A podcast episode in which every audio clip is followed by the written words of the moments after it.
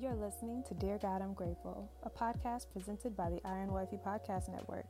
I'm your host, Michaela Robertson, and thank you for joining me for a daily dose of gratitude. Without further ado, let's get into what we're grateful for today. Dear God, I'm grateful for the contrast between Adam and Jesus. Now, when we look back, and this is actually listed in Romans 5, um, but I'm only going to touch on a couple of points today. But when we look back and we look at Adam, when Adam sinned, sin entered the world. Like Adam's sin brought death because everyone sinned. And people sinned even before there was a law. Because if you think about it, there was no law until Moses came.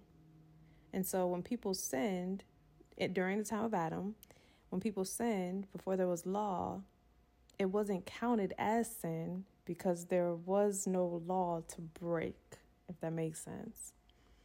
Um, but when Moses came and he brought the law, there were still those who didn't obey it as an, as a command from God. And so when we look at Adam back then, and then we look at now Jesus, we can see the contrast when it comes to sin and grace between Adam and Jesus. And so Romans 5, um, verse, the entire uh, section starts at verse 12. Um, but I'm only going to read a couple of verses. So Romans 5, 14, it says that Adam is a symbol, a representation of Christ who was yet to come. But there's a great difference between Adam's sin and God's gracious gift. For sin of this one man, Adam, brought death to many. Because if you think about it, those who sinned when they were during the time of Adam, they still died. And so when they died, they were just dead. there was no eternal life, they were just dead. Um, but it goes on to read um, For the sin of this one man, Adam, brought death to many. But even greater is God's wonderful grace and his gift of forgiveness to many through this man or this other man, Jesus Christ. Yes, Adam's one sin brings condemnation for everyone, but Christ's one act of righteousness brings a right relationship with God and new life to everyone. Pointing out Christ's one act of righteousness, Christ's sacrifice on the cross, his death brought life to everyone. It brings a right relationship, meaning that before Christ, we did not have a right relationship. Therefore, we were going on sinning even before there was the law of Moses. And so we when Adam sinned, he brought sin into the world, which ruined, not ruined, but it did not give us a right relationship with God. Um, and so as we keep reading, it says, one person, or because one person disobeyed God, many became sinners. But because one other person obeyed God, many will be made righteous. God's law was given so that all people could see how sinful they were. But as people sinned more and more, God's wonderful grace became more abundant. So just as sin ruled over all people and brought them to death, now God's wonderful grace rules instead, giving us right standing with God and resulting in eternal life through Jesus Christ our Lord. Praise God. That was Romans 5, verses 14 through 15, and then 18 through 21. And what I really love about this scripture is that there was a, a huge distinction and contrast between Adam and Jesus. Because Adam was the creation of man, he was the first man. And so God created Adam in his image, and Adam had true righteousness with God in the Garden of Eden. You know, there was no sin, but when Adam did sin, it kind of, you know, broke our relationship with God. And it wasn't until Jesus came to where we were able to redeem that relationship.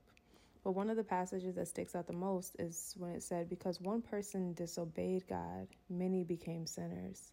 But because one other person obeyed God, many will be made righteous.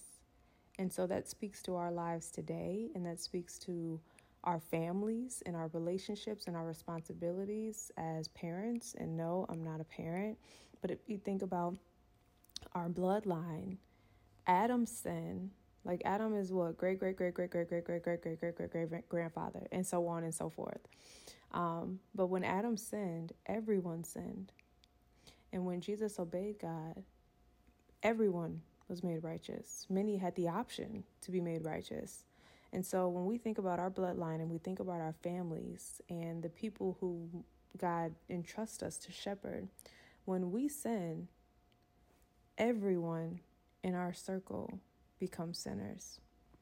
Like even in the Bible when it talked about um, like killing people or like killing those who disobeyed or killing those who like went against the king, like the king didn't just go and kill the person that disobeyed him. The king went and took his whole family because the person who was the head, the person who was responsible, is a representation of everyone in that lineage, everyone in that bloodline. It wasn't just the one person, it was his whole family.